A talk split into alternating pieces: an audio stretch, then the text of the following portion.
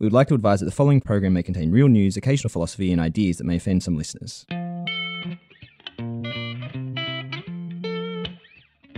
So, Kai, what are we doing this week? Well, we're still away on holidays. We are well into our longitudinal autoethnographic research on leisure time, so we're not recording a regular episode. We talk a lot on the future this week about robots and algorithms, machine learning, automation. They're all meant to come and make our lives easier, right? But turns out they don't. AI is coming to make your work harder. But speaking of automation, we do have something to tide you over until season 11 starts up. And that's our new podcast series, and it's actually very good. If we may say so ourselves, it's called The Unlearn Project, and it's our new series about changing common sense. And it's quite a different show to the future this week, where, you know, we sit down and banter every week. This one is about those topics, ideas, concepts where the world has changed without us even noticing. You might have already heard our episode on unlearning computers. We do have another one for you today, another episode from our new series, this time about unlearning automation. Enjoy!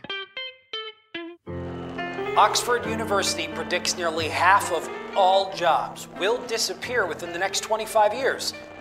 For the first time in history, workers will be able to be human. Automating some of the grunt work so that we can be more efficient. Robots will steal your job, but that's okay. But that's okay. That's okay. That's what we hear all the time. Automation will reduce the amount of work that we have, it will lead to some job losses, but at least what we're going to be left with is of higher quality. The creative, fun, interesting work where we'll get Yeah, but- to use our but- imagination. But that creativity. is the common wisdom, right? That underpins automation. And to be fair, like historically, that has always been the case.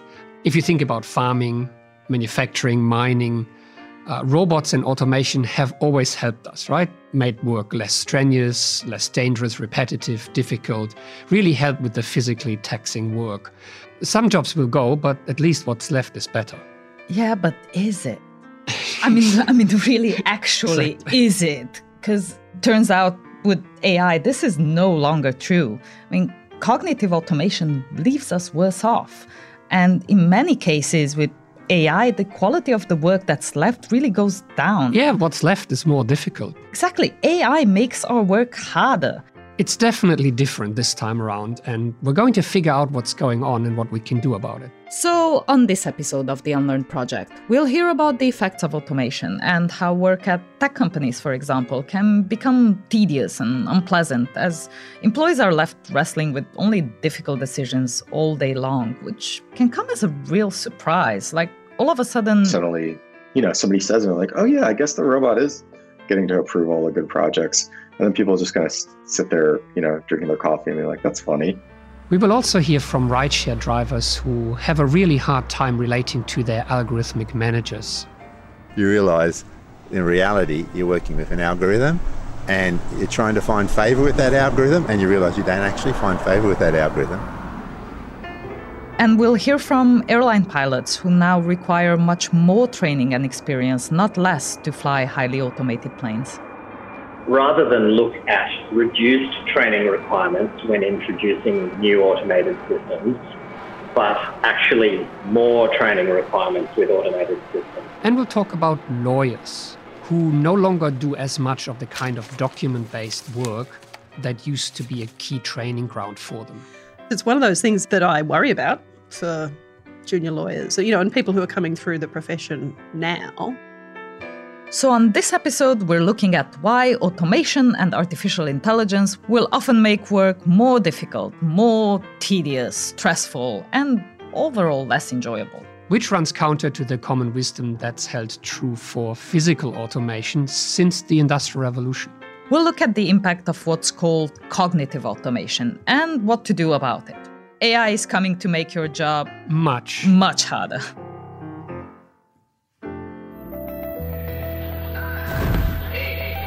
Information request. Five. Change of course. Three, two, one. I'm Sandra Peter. I'm Kai Riemer. Welcome to the Unlearn Project. Economists are predicting that 47% of all jobs across the world are going to be stolen by artificial intelligence, robots. I really like the idea of automating some of the grunt work so that we can be more efficient. And then as a creative team, that sort of will free us up to solve bigger problems. Robots will steal your job, but that's okay. And it can be more than okay, it can be marvelous. We will not need to care about processes or numbers. We will just focus on being human.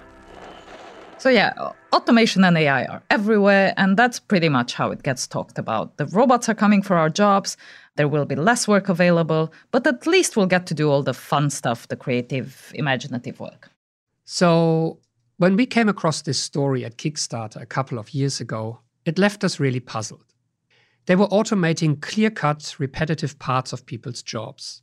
But people seemed to be left with only the difficult, challenging, often frustrating work. We were like, hang on, wasn't AI going to make all our jobs easier? This was so interesting. We started researching this, and turns out AI really does make our jobs harder. The story in this episode is really the story of how we started the Unlearn project in the first place. And it all kicked off with Kickstarter. And do people know what Kickstarter is? Probably. So, just in case. It's this tech company, right? Yeah, this tech company that started back in 2009. And people would come to this crowdfunding platform with wild ideas. And then Kickstarter staff would get to decide which projects could ask for money from the public. This idea of fans directly supporting creators. Kickstarter was just, to me, it was like this really elegant way of creating culture. So you actually spoke to someone who was there from the very beginning. My name is Fred Benenson. I'm currently starting a company, so you could call me the founder and CEO of Breadwinner. And before that, I was the VP of data at Kickstarter, and I was there for six and a half years as the second employee. Not only that, but Fred also automated all the stuff at Kickstarter, but we'll, we'll come to that. So Kickstarter is this tool for artists, designers, makers, musicians, and creative people. And it's just for creative projects. This is a Kickstarter campaign video. So the idea is this I'm writing a book, a feature film, stop motion animations, sci fi music video album. I hope to make something strange and unique for you to enjoy. Bach wrote the Goldberg Variation. Cards Against Humanity is a party game for horrible people. After months of collaborating with our community, our team is back with a streamlined, everyday carry backpack. Ha! I actually backed this project. I got this backpack. No, not the not the backpack. Awesome. we know all about the backpack. Shame this is a podcast because I would show it to you. It is the best backpack. Yeah, I know. But back So when I saw this in 2019, I thought this is really cool. This is the perfect backpack, and I backed it straight away. But back to our story. So, Kickstarter has this all or nothing model that allows creators to choose a funding goal and set a number of days to reach that goal. And then people like you, Kai, come and back the project with money. The last piece of the puzzle is going to be you. We cannot do this without you. We can't. If you back this Kickstarter project, you will be cool and everybody will like you. And again, shame this is a podcast because this is such a cool backpack. You've got this laptop compartment, iPad, a padded compartment for my headphones. But back to our story and back to Fred, who also remembers how the team at Kickstarter were super excited in those early days as fun projects were launching on the website. You'd kind of be like holding out for it and excited for it to launch. And especially if you had a personal connection to the creators, you'd really be rooting for them. And Fred recalls how at that time, we had some pretty exciting moments. And at that time, the only way to get a Kickstarter project on the site and live was to like basically write in, can I use Kickstarter? And we would just flag your account and say, okay, you're a creator now. Um, and then people would kind of be off to the races. And some of those projects were really surprising, like out of left field style hits that were really amazing and, and wonderful to watch it really change people's lives, you know. People at Kickstarter really had a blast it was kind of a cool job, right? This job was kind of seen as like a a bit of an ambassador to the Kickstarter brand. And people really got a lot of satisfaction out of their job approving some of these cool projects. And so the site grew very quickly. Kickstarter was growing incredibly. Like really, really fast. We looked it up. They went from approving less than 200 projects a month in August 2009 to over 2,000 a month in April 2011. And by the beginning of March 2014, Kickstarter had passed $1 billion in pledges to creative projects. And again, shame this is a podcast because here is where we would show you these hockey stick graphs. They started with three projects and went on to 1 billion in pledges. It's like those charts every startup dreams about, starting flat and they really shoot up. But it was also kind of teetering on the edge of falling apart because of the volume. You know, we were getting more and more popular and more and more projects were coming online and it was becoming like taxing for the team. So fast forward a year or two. That was when it all exploded. I don't think anybody could have ever really predicted how big that company would become. These people were there for hours, working nights and weekends reviewing projects for the website. And that team was getting overwhelmed. And Fred told me how holiday weekends were especially difficult for the team as the queue would back up with hundreds of worthy projects. And so this is all kind of reaching a, a, a boil. And so Fred oversaw the development of an automated system to help with the influx of projects. And I tried to build an algorithm. He built quite a few algorithms actually. And I just got obsessed with this problem. The idea was to develop an automated system that would consider each project's stated purpose, its creator's past record of success, and other factors, and fast track the most promising ones. So it was really straightforward, right? Projects that scored the highest would gain approval to launch without any human intervention. Yeah, and it worked. And so I built that like a robot that was like working on the weekend. it worked really well we could probably take 40 or 50% of this team's work off their plate. Fred and his team even made sure that the experience was still best for the creators. And so we built it so that the robot would never reject people. It would only send them for human review. And it was only allowed to accept projects. This should have been great, right? You'd really think so, right? But turns out, not quite. I don't think we totally realized that that very kind of subtle like product decision meant that the robot would just pick off all the best projects. And it led to a dramatic drop in the average quality of projects that human reviewers would see. The effective end result was that the robot was saying yes to, to all the good projects and the human team that was working on it or had, had been working kind of in the trenches looking at all the projects were suddenly only seeing the projects that the robot didn't think passed muster. So, what Fred's really talking about is that the robot was picking off all the projects that were the easiest to analyze. Yeah, so what was left for human reviewers were the projects with the muddy scores, particularly the ones where the ideas really tested the limits of Kickstarter's guidelines. And so it really changed the, the, the kind of like feeling on that team the job was suddenly not as enjoyable. These people were now only seeing like the difficult edge cases where they're like, I don't know, this person seems like really fine, but like the project feels really off. Or like really dreary projects, like impractically heavy duvets or like questionable anime games or fundraising for medical issues. So ones that are outside the guidelines. Yeah, remember they're only funding creative projects. So now there's no more easy wins, projects that the team can easily see take off.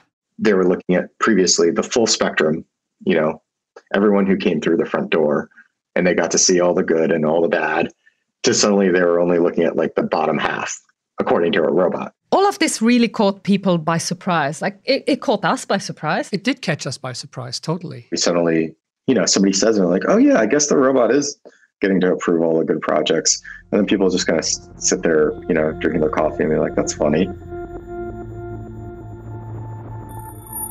Because remember, no one is thinking about it because automation was always meant to make our work easier and more enjoyable. Exactly. Like with the physical stuff, farming, manufacturing, mining, robots and automation really help, right? They help with the heavy, the difficult, the dangerous, the physically taxing stuff. And we imported this assumption into cognitive automation. So while we're prepared for robots are coming for Phil in accounting. Yeah, I remember that headline. It was in the New York Times.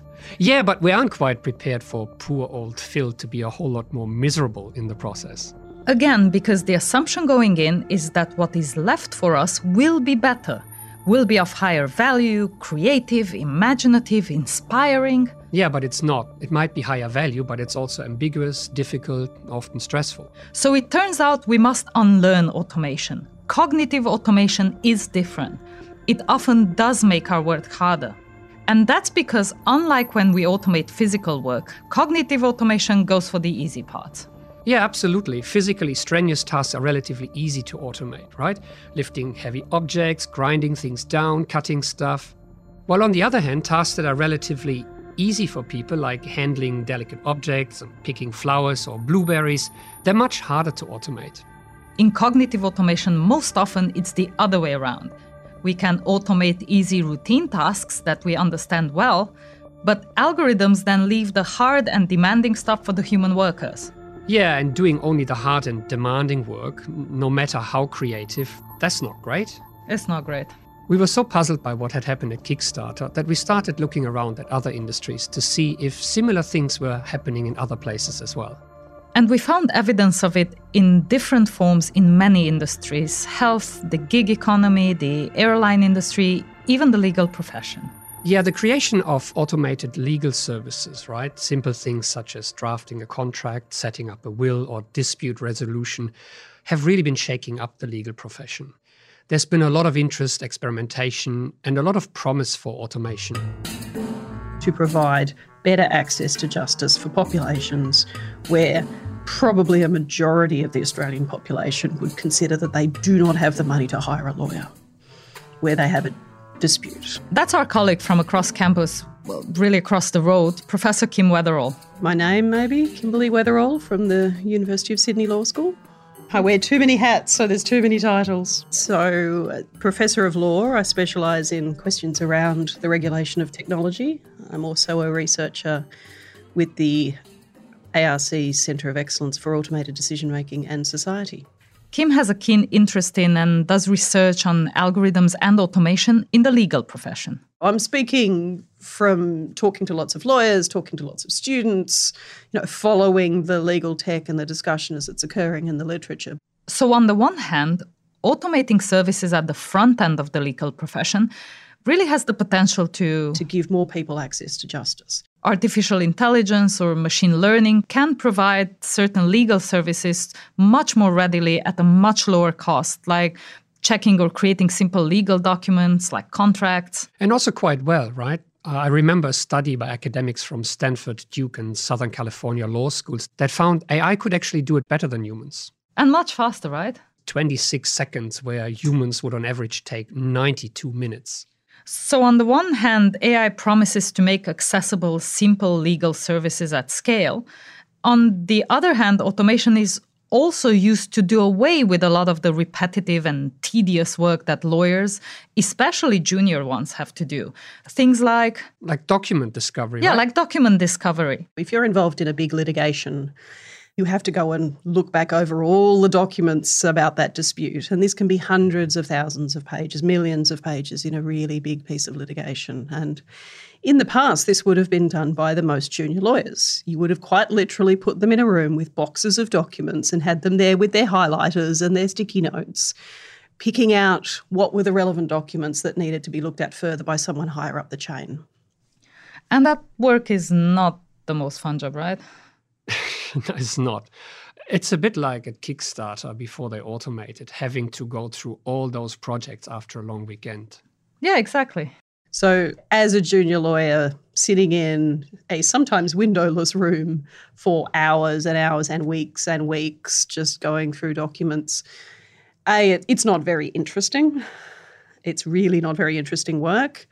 Um, B, it is easy to get tired. It's easy to get bored. It's easy to get distracted. It's easy to miss things. That really doesn't sound like much fun. And it is a lot of work, right? And that's why many companies are looking at machine learning algorithms for pattern recognition.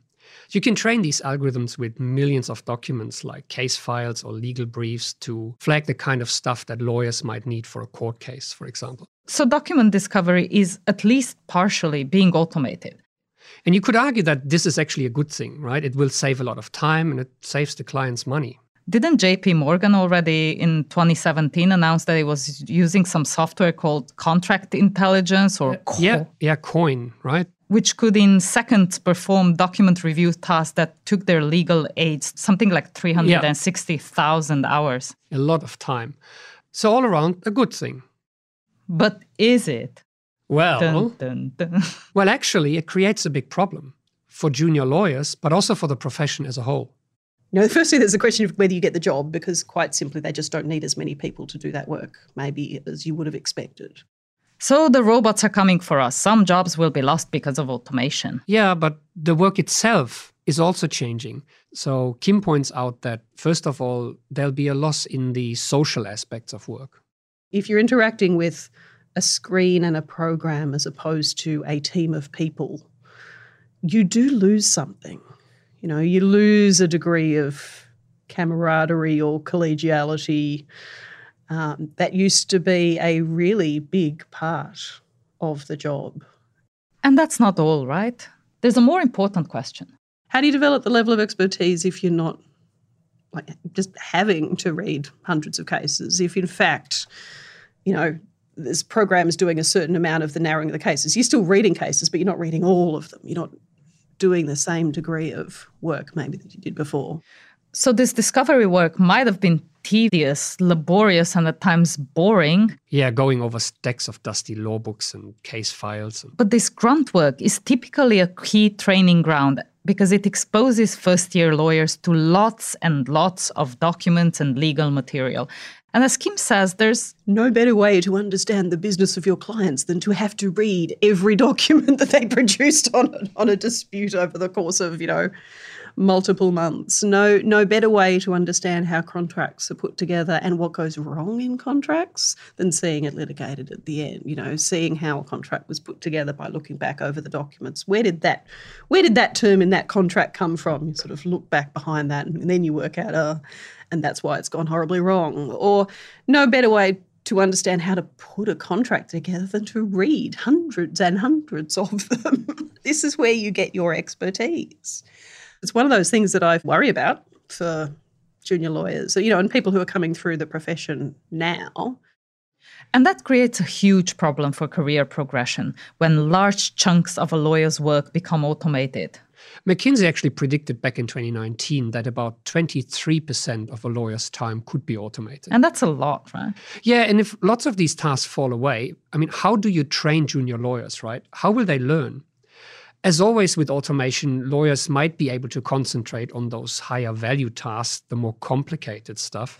But they do have to develop those skills in the first place. And as Kim says, that's done by practicing, by spending the time. And going and reading hundreds of those cases or reading hundreds of those contracts brings a degree of, I want to say expertise, but I also want to say wisdom that I think is going to be hard to replicate at a speed or without just those years of thinking, reading, putting stuff together, getting feedback on it from your partner. So it's really about the lack of exposure to these many documents. Yeah, but it's also about missing out on that apprenticeship that you get from working with senior colleagues on a team. Obviously, um, you do. You learn a lot from other other team members, and you learn a lot from you know, the senior associate who might be supervising that particular task.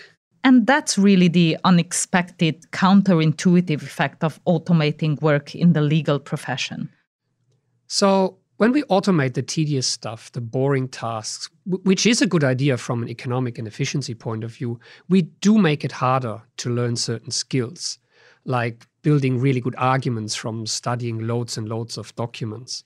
So, again, we need to unlearn the common wisdom that automation will make work easier. In this case, because junior lawyers lose the apprenticeship aspects that have now been automated. Okay, so we discussed Kickstarter and the law profession. But then we found even more places where automation makes work harder in quite counterintuitive ways. Uber and other kind of gig economy platforms are basically the first time in history that large swaths of the economy can basically kind of uh, you know tap their smartphone and turn on work. That's a tremendous change and i think something that is potentially revolutionary and that we don't fully understand the implications of yet. That's keith chen and he used to be the head of economic research at uber. My name is keith chen. Uh, i'm a behavioral economist and a professor of strategy and economics at the ucla anderson school of management And Keith and I spoke at UCLA during his lunch break, teaching in the University of Sydney's Global Executive MBA program. And Keith designed some of the original algorithms, right, that are used to match and manage rides on the Uber platform. He also taught monkeys how to use money, but that's a whole other episode. So, if you've been living under a rock, Uber is a ride sharing service, right? Like a taxi service. And you take Ubers to work every day, right? Every day, except during COVID lockdowns. Yeah, and so while Uber is set to disrupt the taxi industry, that's how it's often discussed, it did actually bring big changes to how work is organized. But as you can imagine, a platform the scale of Uber can only work with automation. And much like Kickstarter, this story of automation starts with really good intentions. Uber as a platform only really makes money when drivers make money. And a lot of what my team at Uber tried to do was to um, help drivers make as much money as possible in as short a time as possible. You know, kind of maximize their kind of hourly earnings, hopefully spend more time on the platform, and make both themselves and Uber more money. So, for people who want to earn money by driving, Uber has a really attractive offer.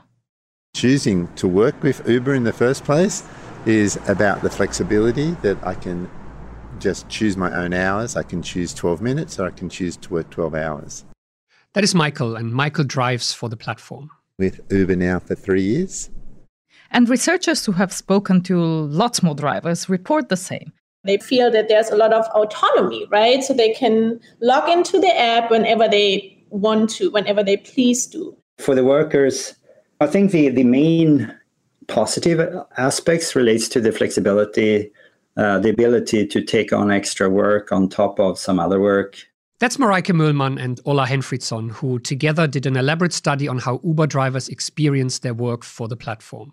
My name is Mareike Möllmann, um, assistant professor at Bentley University.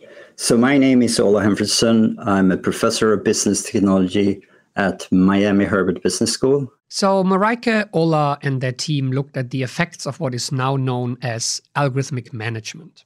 Algorithmic management is really the large scale collection of use of data uh, to develop and improve algorithms that can carry out coordination and control functions.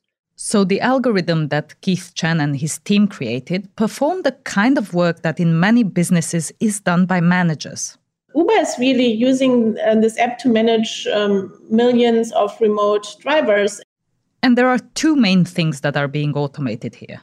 On the one hand, Uber is a marketplace matching drivers to customers and uses just algorithms to do that very efficiently. And on the other hand, we find that the algorithms are also controlling drivers very heavily, right? They use algorithms to monitor and control platform workers so, for Uber customers like me, it's really important that we find the driver quickly and that we get a good price. Yeah, and the Uber app takes care of this, right? But it also manages the workers. And it is this algorithmic management, the fact that workers have an algorithm as their boss, that creates. You know, tensions when it comes to the feeling of being autonomous on the one hand and feeling very highly controlled on the other hand. You realize in reality, you're working with an algorithm and you're trying to find favor with that algorithm and you realize you don't actually find favor with that algorithm. That's Michael again, the Uber driver. I'd like to say I'm collaborating with it, but I know it's attempting to manage me to make profit for the company. So, in the case of Uber, what has been automated is not the work itself, the driving, but the management, right? What would normally be done by middle managers. As with all cognitive automation, it's always partial. So some parts can be automated really well. Like work allocation. Yeah, like finding the right drivers for someone like me who wants a ride. But the other parts can be automated less well.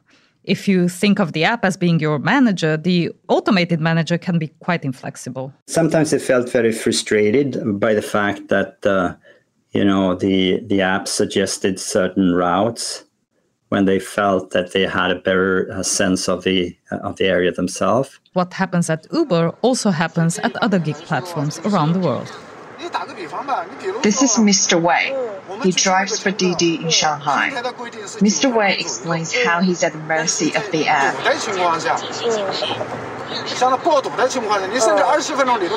That he's working for a machine that allows him very little flexibility in how he drives, especially when the traffic is really bad.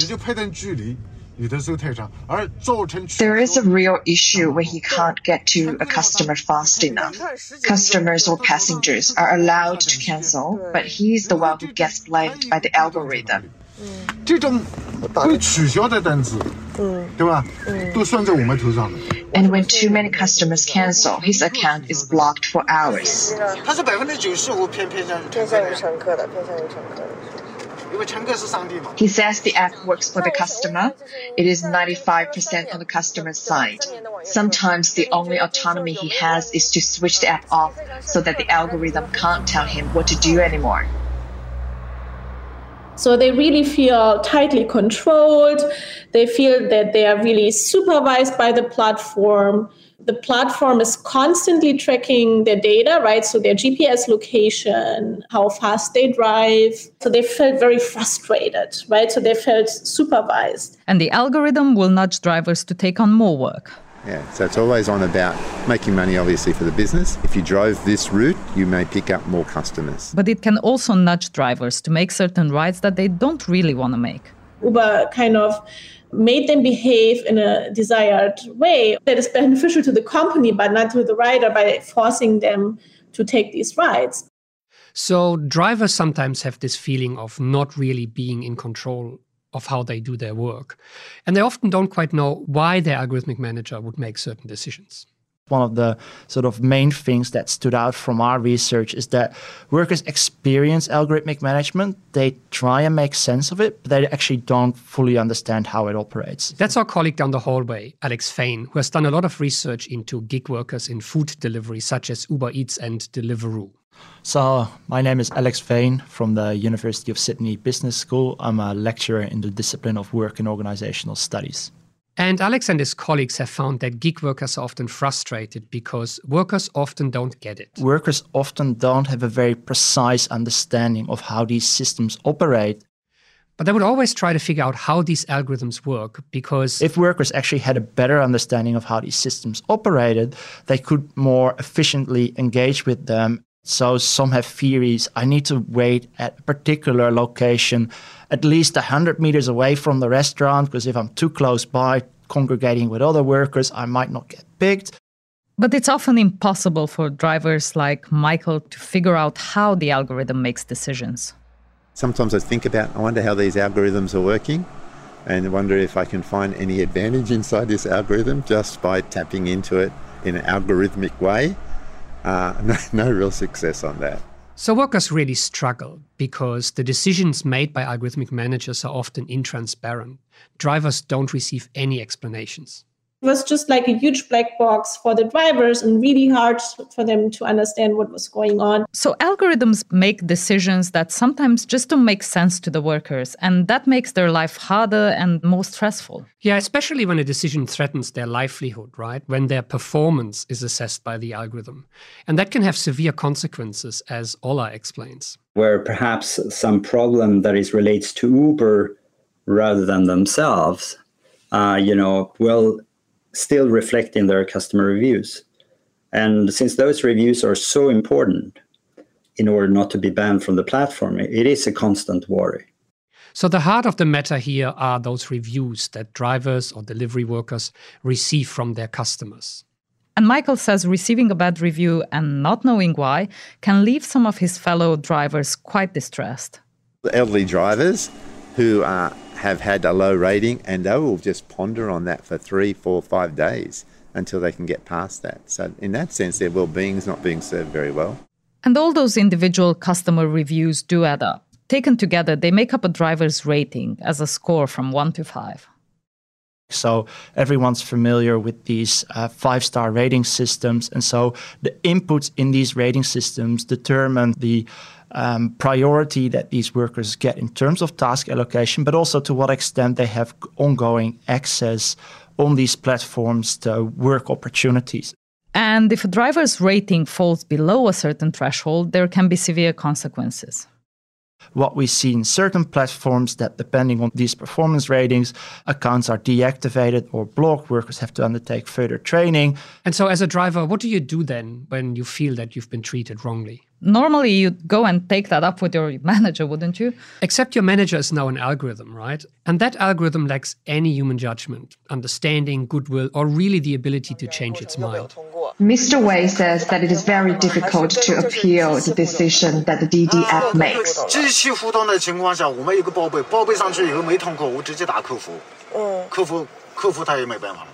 客服。嗯，客服客服他也没办法。he tried to appeal against the penalty, and the algorithm just shut him down.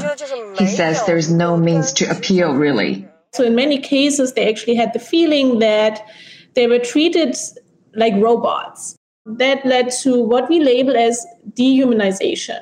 Right, so drivers did not have the opportunity to really talk to a supervisor um, something that is quite normal in traditional work environments. So, what we learned from the research that Mareike, Ola, and Alex have done is that when management is automated, parts of their job become harder and more stressful. Again, our point here is that cognitive automation is always partial because certain parts of work are just hard to automate. And as a result, important things go missing, right? Such as human understanding or human judgment. Also, algorithmic decisions go mostly unexplained. That's not to say it's all bad. Everyone we spoke to emphasized the many good things that gig work offers. Like taking you to work in the morning. That's not to say that it's always problematic and that these workers think that it's a terrible job or anything, but it's really that there are certain aspects of this sort of dehumanized algorithmic management that have proven to be quite problematic to workers. So, this research into algorithmic management in gig work provides us with another example of how automation can make life harder for workers. And this is really important because these days algorithmic management is making its way into many other places, including office work. So, we've had Kickstarter, where the algorithm is now having all the fun. We've had junior lawyers who find it hard to learn their way into the profession and now gig work, where people fail to find favor with their algorithmic managers.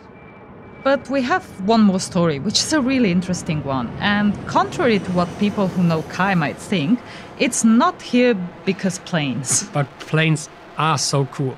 It's here because it's another counterintuitive one. Everyone knows about autopilots on planes, but automation on planes goes far beyond that. And you'd think that this kind of automation makes life easier for pilots. But does it? yeah, but does it? The autopilots themselves are very simple. All it does is it is you put in a program of where you want it to be, and it just looks at the difference and applies that change. So let's say you wanted to hold an altitude. So all it does is it, is it looks at has a sensor that has what altitude you're at, and then it has a command that it can move the flight controls to try to adjust for that altitude. The autopilot is really a very, very simple device. It's not making any kind of decisions. Okay, that was Shem. Shem Malmquist. I am an instructor professor at the Florida Institute of Technology. And I am also a Boeing 777 captain. And Shem is also a safety researcher and accident investigator. And also an aerobatics instructor with 32 years' experience. And he's down in Melbourne. Up in Melbourne, actually, because it's Melbourne, Florida. Not our Melbourne, Victoria. Okay. Aviation has been uh, dealing with the gradual introduction of automation for many decades, essentially since the introduction of jet aircraft, autopilots get more and more complex. And now they have multiple layers of automated systems that the pilot uses to fly an aircraft from A to B. And that was? So, my name is Stuart Beveridge. I am an airline pilot. I currently fly internationally on the Boeing 747 I am also the Safety and Technical Director of the Australian Federation of Air Pilots. And Stuart's also done aviation research in the field of human factors. So, pilots of airliners Our job largely involves managing these multiple layers of automation, and that's often all at once to achieve our goal.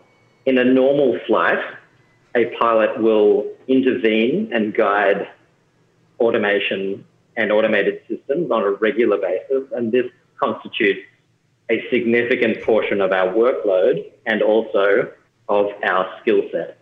But today's planes are much more automated than just simple autopilots. And that can create surprises that pilots are not familiar with. We've been seeing more problems with pilots in terms of a mismatch of understanding between what the automated system does and what the pilot intends or needs the aircraft to do. Like in the case of the Air France flight from Rio to Paris that crashed in 2009. The Air France 447 accident, where the flight crew were not able to ascertain the issue of the flight deck instrumentation and totally misdiagnosed the issue and essentially flew the aircraft into the ocean without intervening correctly. One key factor was a lack of understanding of what the aircraft was doing at the time. This was a devastating crash, and there have been other accidents, such as the two Boeing 737 MAXs that crashed in 2018 and 19, and also other less severe incidents. Qantas has experienced several. There was the QF 72 flight with the A380, then there was also the Airbus A330. There was also Boeing 777 that went into an uncommanded climb off the west coast of Australia. And at this point, most people would be thinking that it must be pilot error that is the cause of most accidents. Yeah, not true though. Pilot error is not the cause of most accidents. As Shem points out, it's more accurate to say that pilots sometimes find themselves in those situations that just overwhelm them. Very simply, the pilots generally are just overwhelmed with more changes than they can manage. We're putting them in places where there's numerous variables and numerous things changing all at once that is outside anything that they've encountered or been trained for before. So, more automation may very well mean more of these overwhelming situations. Automation has been involved at some level with pretty much all of them. So, what automation does is to change what is required of pilots. I think it's changed the nature of our job. It requires a deep understanding of an automated system's logic and what it will achieve with what kinds of inputs. So, really, automation requires a lot more of pilots. Yeah, because modern planes have lots more automation than just the autopilot. Pilots today don't actually control the plane directly, it's fly by wire. What they do now is actually mediated by automation, and that controls the engines, the flight controls, and it stabilizes the plane, for example, to make flying more comfortable for the passengers. But what that means is that when something goes wrong, say a sensor is faulty, what happens might be completely unpredictable for the pilots, right? Yeah, so the, the plane might suddenly pull up or down, and pilots have no clue why this is happening. So even though the automated system might still react the way it's meant to, the way it's designed, now it's getting a faulty sensor input, and things become very unpredictable. So pilots will now need to understand much more about how the automation actually works. The main thing is to provide the pilots with the information that they need to to put the airplane in a safe spot and give them the training so they can better understand how the systems are interacting. The way automation is designed today, pilots really need to understand, have a really good mental model of how it's working, the different modes that it goes through, different factors that will affect how it's going to behave. And that requires some extra training. Even Captain Chesley Sullenberger. That is actual Captain Sully, not Tom Hanks in the movie. Even Captain Sully said in a recent interview with Shem that it requires much more training and experience, not less, to fly highly automated planes. Again, automation makes work harder. Rather than look at reduced training requirements when introducing new automated systems, but actually more training requirements with automated systems. So, automation means pilots need more training, they need to train harder. Yeah, because on the one hand, pilots like Stuart must have a mental model of both the aircraft and its primary system. Pilots do, as you mentioned, need to understand how to fly the plane themselves. But on the other hand, pilots like Stuart now also need to know how the flight automation works. And then an ideal training program would train the pilot in understanding in all the levels of automation right up to the highest level of automation where the aircraft is essentially flying itself with pre-programmed guidance by the pilot. But yet again, common sense prompts us to assume that with more automation, we would need to know or do less. And that belief is actually quite widespread. I believe there is an implicit understanding, uh, not necessarily just in uh, companies, but I think in society in general, that increased automation requires less involvement from the human operator. And that's often reflected in the way that pilots are being trained. Training programs are constantly being squeezed, and often the level of understanding by the uh, pilot of the automation uh, has been uh, lacking. And I think that's been demonstrated in a number of uh, accidents in the recent couple of decades. So, again, we need to unlearn what we know about automation. Rather than assuming that automation needs less involvement from the pilots and less training, it actually needs more. We've heard about all the different ways in which automation makes work harder or less enjoyable or more stressful, even though common sense would tell us that automation would make our life easier, because we would be automating away all the tedious or the hard bits. And while it might take away some jobs, at least the remaining work is of higher quality. But cognitive automation is different, and so we must unlearn what we used to know about automation. And while we could easily end the episode here, making Megan's life a bit easier, telling you to set aside common sense, you might rightly ask, so what? Well, automation makes work harder. But it doesn't have to. There are things we can do about it once we've unlearned old ideas. One thing we can do is not pit machines against humans, although that would be fun, but look at work as a whole. yeah, so that robots are not having all the fun. What we need is understanding what humans are doing. Understanding what humans are doing and what they're not doing. What we're doing right now is we're designing systems and then forcing people to adapt to those systems. That was Shem. Again, because in cognitive automation, robots are only doing part of the job, we need to design work systems that include both robots and humans. And that means going beyond just thinking about automating tasks where we replace humans with robots. The reason we did it at Kickstarter was that the team was under stress. We built this as a function of, of them feeling stressed out by having too much work. But balancing what the actual stresses are, right? Too much work versus too little, certain type of quality versus other. But I actually think it it belies like a more nuanced understanding of labor. And like our colleague Alex points out, not designing humans out of the system. There needs to be some human intervention within these systems, and workers need to have a point of contact to try and sort of at least escalate issues. But that also means that humans have to understand what's going on, what the algorithm is doing. And that's our second point. You also need to design the automated system to keep the human operator in the loop uh, by providing information on key processes. And that's the second thing we can do give people a better understanding of what's going on. Yeah, that's right. Because then, with more transparency, you have less frustration and also more productivity. Then workers could make more informed decisions about where, when, uh, and how they will work and for what periods of time. So I think that overcomes some of that information asymmetry uh, that currently exists.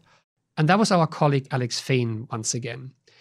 And overcoming this information asymmetry is important in all industries. You need systems that create transparency on what they do. And that also allows informed intervention. You still need the human ability to intervene, but you need uh, the key word there is informed. The human needs to know what they're doing when they are intervening. So humans need to know what the algorithm is doing to be prepared to take over, to know how to interact with it and interpret its decisions. And that is true really for any kind of automated system, whether it's a pilot flying a Boeing 737 MAX, an Uber driver making decisions about when to work, a bank manager giving out a loan to a small business, or a doctor making a diagnosis with an automated system. There's one more thing we can do when automating cognitive work to make sure we don't end up worse off redesigning roles. We need to recognize that working with algorithms requires new skills, and that means more and different training needs. You have to counter that natural tendency with increased, as I said, increased training, increased understanding of the system, and increased information of the system in, on key processes as it operates. So, in those professions where automation disrupts established ways of learning on the job, or career pathways, we need to deliberately rethink how people update their skills or create new kinds of learning experiences. In the end, I think even though we're all techno optimists, it does seem we have our work cut out for us with them algorithms and robots. we do. have a tendency to be techno optimists and, and you know maybe a little bit more optimistic about where technology is taking us in society than we should be. I do think that like even a techno optimist has to pause and say that with the advent of new technology, at the very least, kind of users, we're all going to have to grow up a little bit in our use of technology and understanding its implications for, for kind of how we live. And the first step is unlearning old ideas about automation. So that we're prepared when robots come to make our work harder.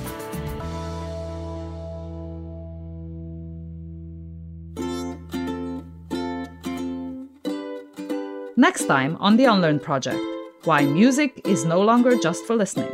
But then, what is it for? We'll hear from producers, artists, creators, and key figures in the industry and figure it out.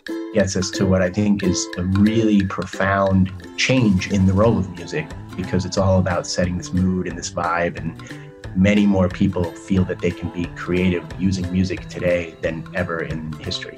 I'm Ole Obermann. I'm the global head of music at ByteDance and TikTok. Oh yeah, and there's there's a great Australian artist, Mask Wolf. What up? It's your boy Mask Wolf, and uh, you might know me from my hit song "Astronaut in the Ocean."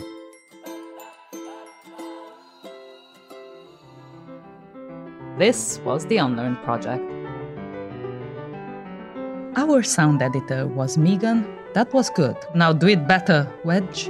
And this episode and additional nerdy stuff was written by Sandra Peter and Kai Riemer. We had help with bits and pieces from the entire SBI team. Kishi Pan has done everything China. She's also the only one of us who speaks Mandarin.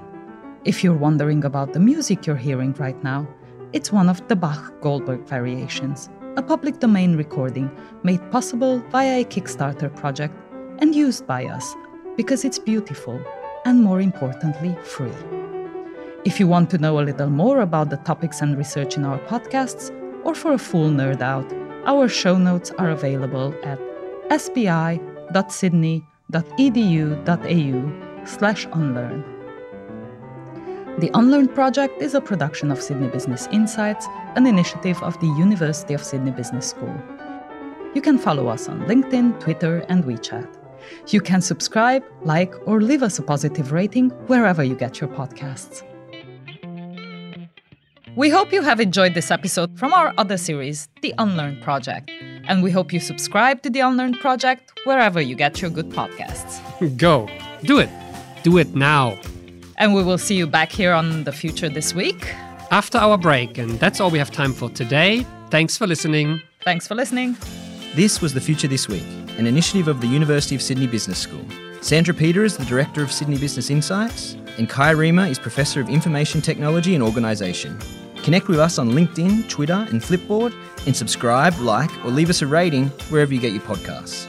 If you have any weird and wonderful topics for us to discuss, send them to sbi at sydney.edu.au.